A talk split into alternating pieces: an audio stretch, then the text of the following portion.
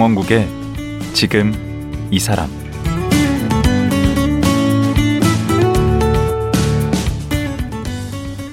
안녕하세요. 강원국입니다. 소문 만복래 웃는 문으로 복이 들어온다. 웃음과 관련한 대표적인 고사성어죠. 웃음이 좋다는 건 알지만 참 웃을 일이 없는 요즘입니다. 그런데 코믹극으로 승부한 분이 있습니다. 요즘 한창 공연 중인 연극 메이드 인 세운상가 최원종 연출가인데요. 원래는 진지한 작품을 쓰고 연출했는데 코미디로 전환한 이후 오히려 더 잘 되고 있다고 합니다. 웃음이 주는 긍정 파워 때문일까요? 최원종 연출 만나보겠습니다.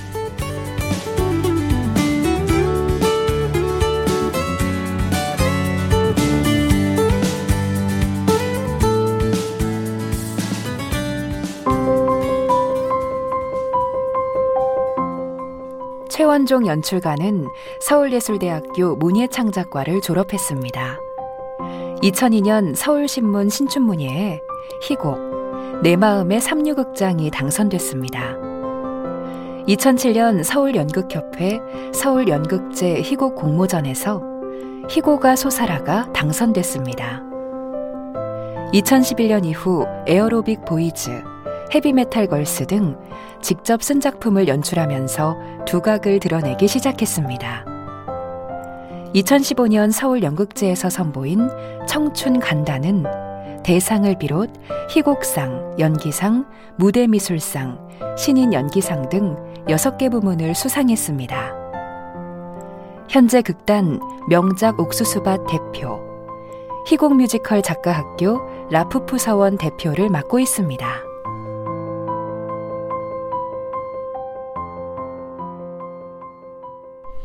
네, 안녕하세요. 최원종 연출가 나오셨습니다.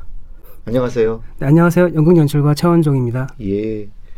아, 이번에 이 메이드 인 세운상가라는 작품을 이미 지금 올렸네요. 네네. 지난 토요일 날 그 어디서 지금 하는 거죠? 연극. 어, 대학로에 있는 대학로 예술극장 소극장에서 올리고 있습니다. 어, 언제까지 하는 거예요? 어, 이 공연은 1월 21일부터 30일까지 진행되고 있습니다. 예. 지금 우리 저 이제 제목에 있는 세운상가 우리 세운상가하고는 인연이 좀 있으신가요? 이제 세운상가는 이제 아버지를 따라서 많이 다녔었는데요. 네. 그때는 아마 한창 세운상가가 붐이었어 전성기였던 것 같- 같습니다. 핫했죠 요즘 네. 말로. 예. 그리고 이제 제가 혼자 다니기 시작했던 것은 제가 이제 중고등학교 때였던 것 같은데요. 그것이 아마 90년대 초반, 후반 정도 됐던 것 같습니다. 거기 뭐 하러 가셨어요? 어, 그때 세운상가는 음, 야한 잡지나 뽀로테를 구할 수 있는 어. 그런 또 그쪽의 성지이기도 했었거든요. 어. 네, 실제로는 사본 적은 없었는데요. 네. 그것을 사러 가려고 했었던 음, 아주 강렬한 에피소드가 있는데 그 에피소드가 저를 작가의 길로 이끄는 이끄는 계기가 어, 그 있었습니다. 에피소드가 뭔데요? 아, 제가 대학을 가지 못하고 재수를 했었는데요. 네. 네, 그때 이제 보통은 재수학원에 가서 재수 어, 생활을 했었어야 되는데 저는 이제 자취를 하면서 네. 네, 혼자 공부를 하기 시작했습니다. 예. 그때는 왠지 혼자 공부해도 충분하게 제가 원하는 대학 갈 수 있을 거라는 생각 때문에 예. 자신감으로 시작했는데 한 여름 정도 되니까 갑자기 불안감과 혼란과 내가 이번에도 또 대학에 떨어지면 음. 내 인생은 어떻게 되, 는 거지 하는 이 불안감이 엄습해 왔습니다. 예. 그때 문득 포르노 테이프를 보면 네. 이 모든 불안감이 사라지고 마음이 안정되면서 다시 공부에 집중할 수 있을 거라는 이상한 확신 같은 게 생겼어요. 그건 확신이라고 할 수 있나? 예. 그래서 이제 세원상가를 몇 번 갔었는데 무서워서 어, 탭을 사지 못했고요. 그리고 이제 마지막 날 디데이를 정해서 어, 저녁 노을이 지는 그쯤에 세원상가를 가게 됐습니다. 어, 보통 이제 야한 잡지나 포르노 탭은 2층에서 어, 팔았는데요. 예. 그 계단을 이제 오르고 2층 거리를 걷고 있었는데 이제 자판에서 탭을 파시는 어떤 분이 저기 학생 일로 와봐라고 부르는 소리가 들렸었거든요. 음. 드디어 이제 제가 이 탭을 살 수 있겠다라는 음. 기쁨에 음. 그쪽으로 다가가고 있었는데 음. 뒤쪽에서 어떤 건장한 남자 두 분이 저를 따라오기 시작하는 거예요. 음. 그리고 앞을 봤더니 또 어떤 건장한 두 분이 앞에서 걸어오기 시작했어요. 음. 그래서 그때 제가 아, 이 뽀르누를 뽀르누 탭을 사러 왔다가 어딘가로 납치될지도 모르겠다. 음. 네, 어딘가로 끌려가서 내 인생 여기서 끝장나는 것인지도 모르겠다는 이상한 공포감에 음. 그곳을 달리면서 음. 뛰어나왔던 기억이 있었는데요. 음. 그때 이상하게 달리면서 눈물이 났었거든요. 그 눈물이 어떤 종류의 눈물이었는지는 잘 기억이 나지 않는데 그 눈물을 흘렸던 음. 그 경험을 바탕으로 어, 제가 희곡을 쓰게 되었었거든요. 어. 네, 근데 그 희곡이 2002년도에 서울신문 신춘문에 당선되면서 작가의 길로 어. 들어서게 해줬는데요. 어떻게 보면 세원상가가 저를 작가로 만들었다고 해도 과언이 아닙니다. 그 눈물의 의미가 뭘까? 그 어떤 그 회한의 눈물, 아쉬움의 눈물, 아, 지금 생각- 자괴감의 눈물. 네, 어, 자괴감의 눈물이었던 것 같습니다. 음. 어, 재수를 하면서 낙오자라는 그런 음. 감성에 깊이 빠져 있었고 어, 포르노 테이프를 사러 가서 그것이 저한테 더 깊은 자괴감을 줬던 것 같습니다. 음, 처음부터 이렇게 센 얘기를 해주시네. 그, 요, 이번 연극, 메이드 인 세운상가, 요 줄거리 좀 잠깐 소개 좀 해주시죠. 네, 과거에 예. 어, 세운상가는 총도 살 수 있고 탱크나 전투기, 미사일도 만들 수 있다라는 풍문이 있었는데 음. 그걸 실제로 제가 믿었던 것 같습니다. 손재주 있는 사람들의 성지라고 이렇게 일컬어지고 네, 맞습니다. 그랬잖아요. 네. 근데 그 기억이 오랫동안 남아서 아, 실제로 그분들이 만들 수 있었는데 음. 우리가 몰랐던 것은 아닐까? 라는 생각에서 이 작품이 출발했습니다. 아, 그런 상상력에서, 네. 음, 1987년도에 어, 10월 달인데요. 그때 전두환 정권에서 네, 어, 북한이 댐을 터뜨려서 예, 서울을 물바다로 만든다. 맞아요. 그런데 그 물바다의 어떤 파괴력이 육상 빌딩의 반 정도를 예. 잠길 수 있는 파괴력을 갖고 있다라고 이제 뉴스 속보로 어, 나오게 되는데요. 실제로 막 보여줬죠. 네, 그렇습니다. 놓고, 예, 물기둥이 100m가 된다고 할 정도로 굉장히 예. 위협적인 어떤 뉴스였습니다. 예, 저도 그때 어렸을 때 성금을 냈던 기억이 있었는데요. 예. 어, 이런 시대적인 배경 속에서 어, 전투기, 미사일, 탱크도 만든다는 그 세운상가의 그 기술자 분들이 우리가 서울을 지켜야 된다. 그래서 88 올림픽을 무사히 치를 수 있도록 해야 된다라는 마음을 먹고 잠수함 제조에 나서는 이야기입니다. 어, 특이하네. 근데 이게 지금 코미디라고 했잖아요. 네네. 어, 연출가 본인은 좀 웃기는 분이신가요? 아, 저는 되게 표정은 되게 심각해 보이시는데. 네. 아, 제가 유일하게 제가 유일하게 웃길 수 있는 건 아내밖에 없습니다. 우리 연출가 본인이 네. 굉장히 진지했던 분인데 이런 코미디를 좀 해야 되겠다라고 마음먹은 뭐 계기 같은 게 있었습니까?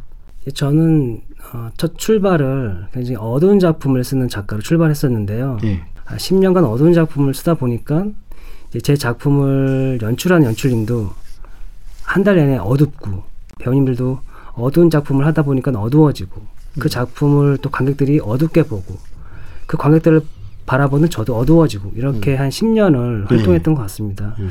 어느 순간 제가 내가 쓰고 있는 것이 사람들과 소통하고 있나 하는 이제 의문에 빠졌었고요. 그래서 이제 작가의 길을 접으려고 했었는데 음. 그때 때마침 어 저의 멘토 선생님이라고 할 수 있는 이제 이만희 선생님을 만나게 됐습니다. 그 글쓰기 책도 쓰시지 않았나요? 네 맞습니다. 글쓰기 만본가? 저도 봤던 것 같은데 이만희 선생님 네 책을. 아마 굉장히 음, 책도 많이 내셔서요. 예, 예. 네. 이제 그 선생 만났는데요. 네, 네, 그 선생님을 만나러 이제 만나게 되었었는데요. 이제 그 선생님께서 이제 저의 고민을 들어보시고 예. 어, 너는 극단적으로 어두운 이야기를 쓰니까 음. 코미디를 아주 잘할 것이다. 어, 왜냐하면 극과 극은 통한다. 네. 예.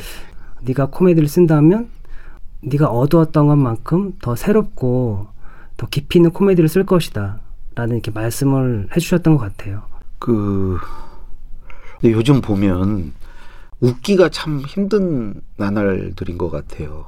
웃음을 잃어가는 것 같아요. 이 코믹극을 쓰고 연출하는 우리 당사자로서 그런 거 많이 느끼시지 않나요? 최근에 이제 드라마 중에 오징어 게임도 있고 지옥이라는 드라마도 있잖아요. 음. 네. 그 영화도 그, 여- 그 드라마들도 제가 되게 좋아하는 드라마들인데요. 전 세계적으로 열광한 드라마들이잖아요. 네.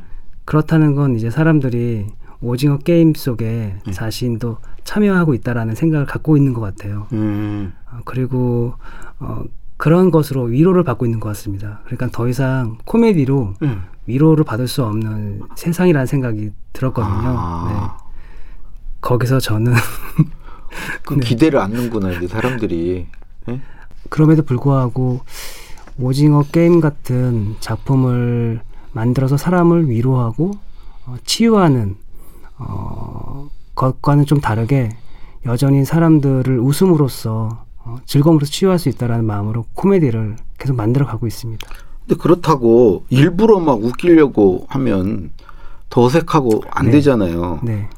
사람들이 어, 겉으로 어, 자신을 포장하는 것이 아닌 예. 솔직한 감정을 드러낼 때 예. 솔직한 연기와 디테일들이 나오거든요. 음. 그래서 그런 것들을 코미디를 잘하는 배우가 하면 관객들이 그것을 자신의 모습인 양, 어, 자신이 어, 평소에 해보지 못하는 음. 자신의 진짜 모습인 양 보게 되는 것 같아요. 거기서 어. 많이 웃는 것 같습니다.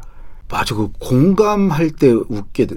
맞아 나도 저런 네. 음, 저런 생각 저런 행동을 했었는데 네. 그럴 때 웃음이 나오죠. 네. 그 연출가 최원종에게 코미디란 뭘까요?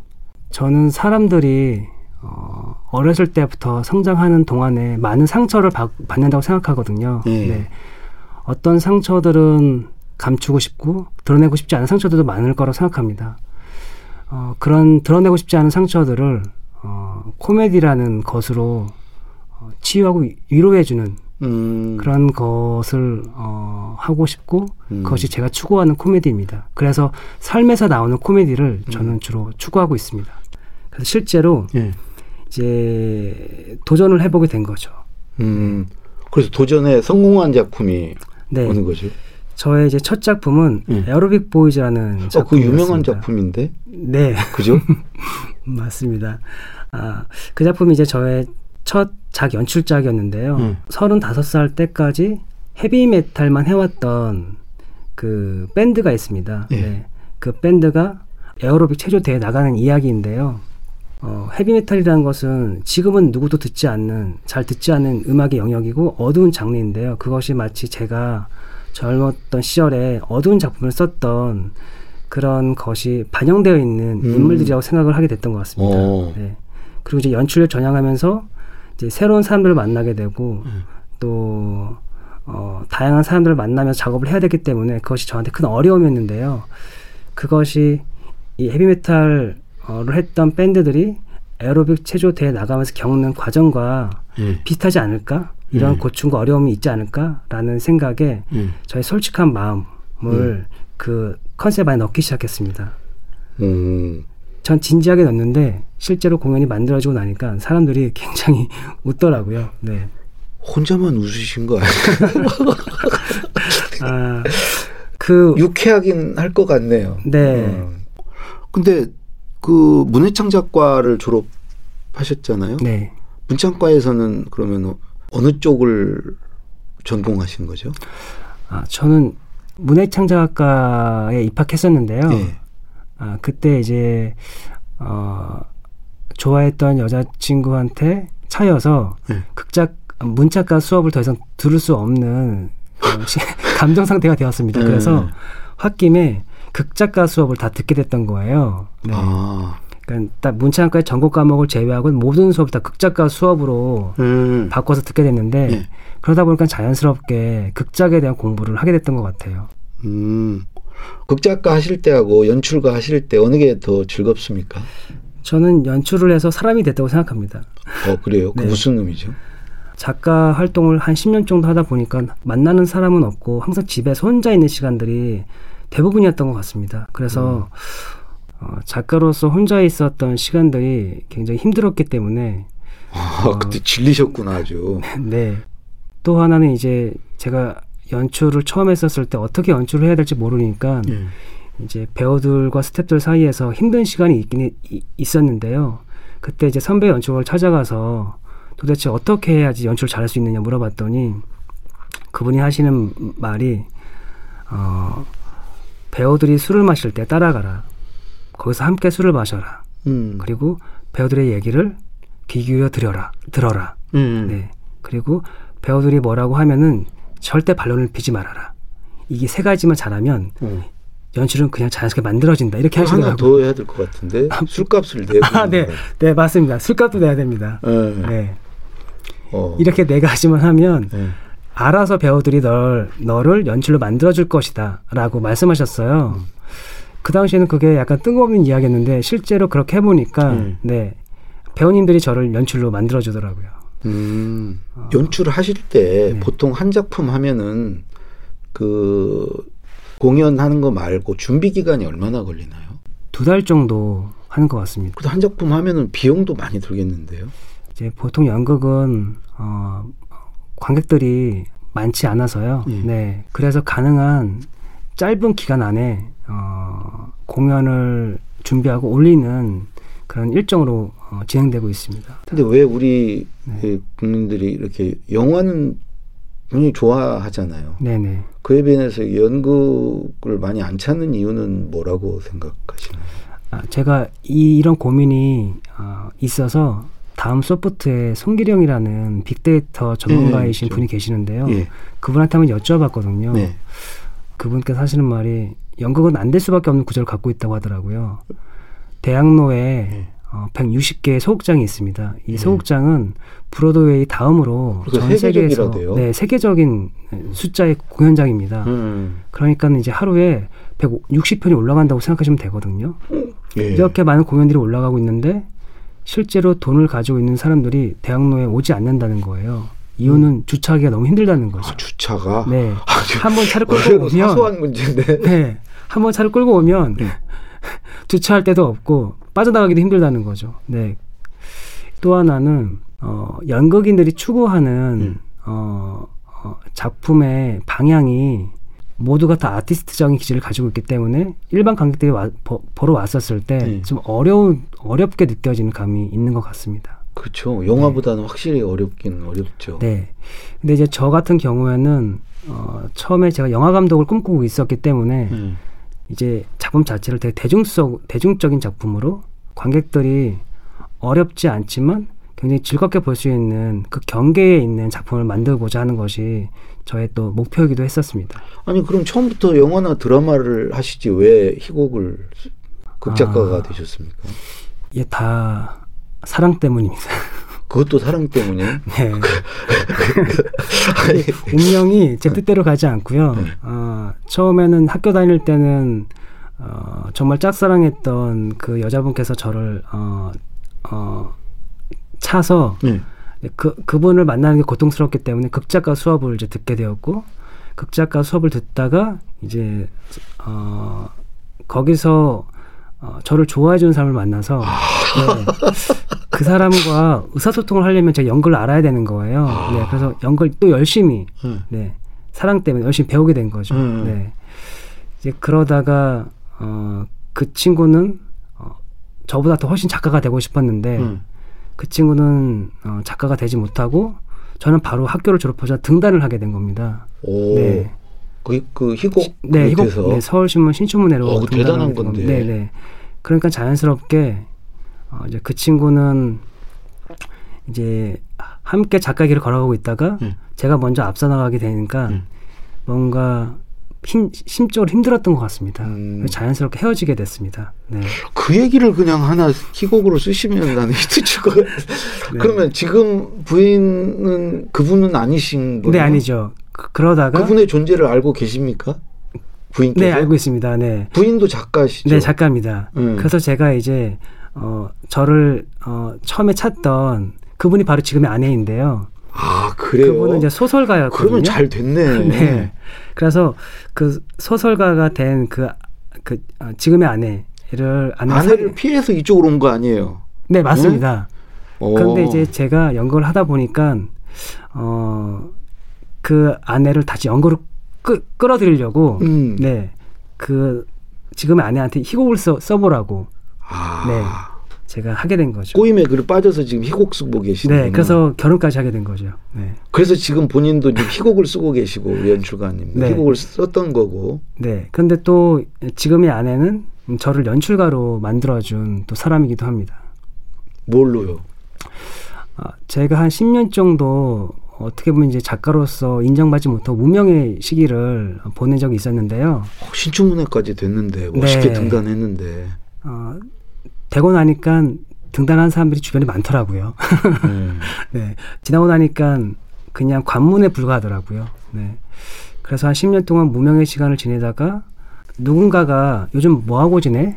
요즘 뭐 써? 이런 말들이 이런 질문들이 무서워지기 시작했습니다. 그래서 가급적 사람을 안 만나고 혼자서 커피숍에 가서 글을 이제 쓰- 쓰는 게 저의 일상이었는데요. 어느 날 대학로를 걷고 있다가 맞은편에서 제 또래에 아주 예. 주목을 받고 있는 연출가가 걸어오는 게 보였습니다. 예. 근데 그 친구가 저한테 똑같이 요즘 뭐해? 이렇게 물어볼까봐 어.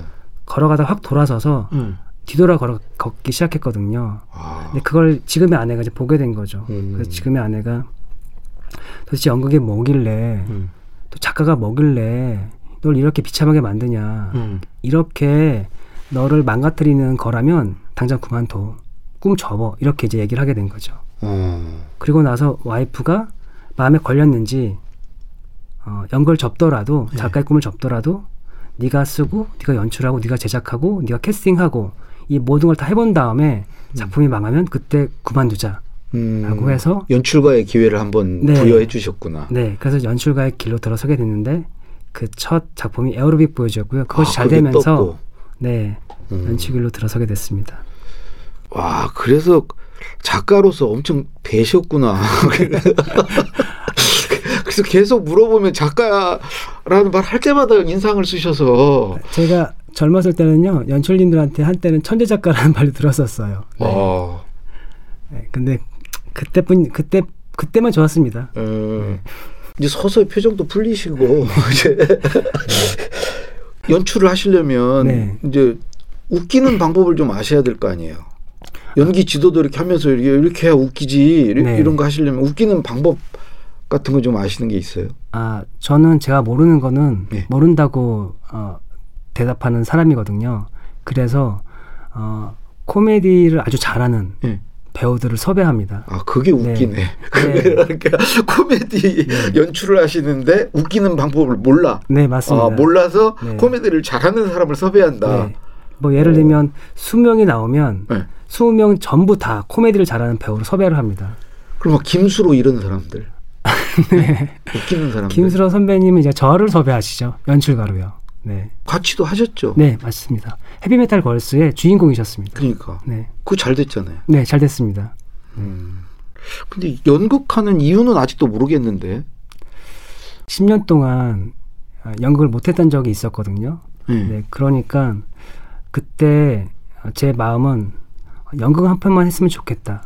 어. 이것이 절절했었거든요. 네, 그 근데 어느 순간부터- 피가 흐르고 있구나. 네, 이 일들이 저한테 너무 행복감을 주고 있고 이걸 통해서 저의 와이프도 행복해지고 저와 같이 하는 동료들도 좋은 작품에 출연하니까 함께 작업하는 것에 행복감을 느끼니까 저는 거기에서 제가 계속 연극을 하는 이유를 찾고 있는 것 같습니다.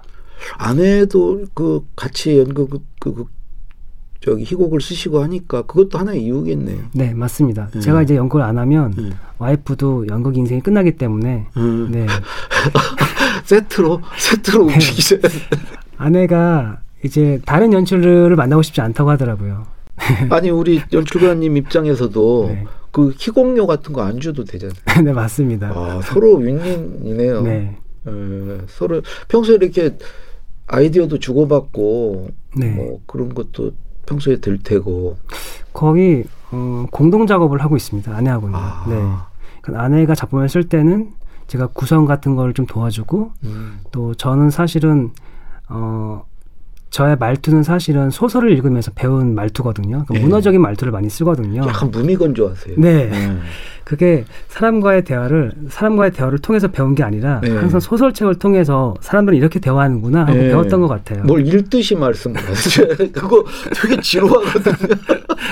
근데 네. 부인께서 좀 뭐 그런 걸 좀 도움이 됩니까? 그래서 이제 제가 희곡을 쓰면 항상 문, 문어적인 말들이 많으니까 네. 그거를 아주 사람들이 하는 말처럼 그렇지. 바꿔주는 역할을 해줍니다. 구어체로. 네, 그래서 큰 도움을 받았죠 제가요. 어, 그건 뭐 보통 도움이 아닌데. 네. 그건 생명력을 불러 넣어 준 건데. 맞습니다.